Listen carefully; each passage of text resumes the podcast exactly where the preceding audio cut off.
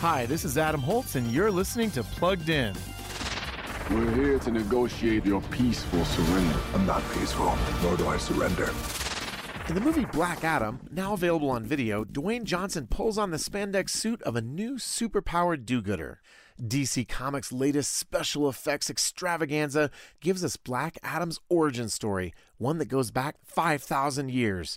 And it turns out he's got some rough edges to file down as he unleashes his vengeance on the story's bad guys. Black Adam is an intense PG 13 movie, one that almost got an R rating for its violence. Add in spiritual talk about gods and demigods, and you've got a story that presents some real issues for families with young DC fans. So we're giving Black Adam a 2.5 out of 5 for family friendliness.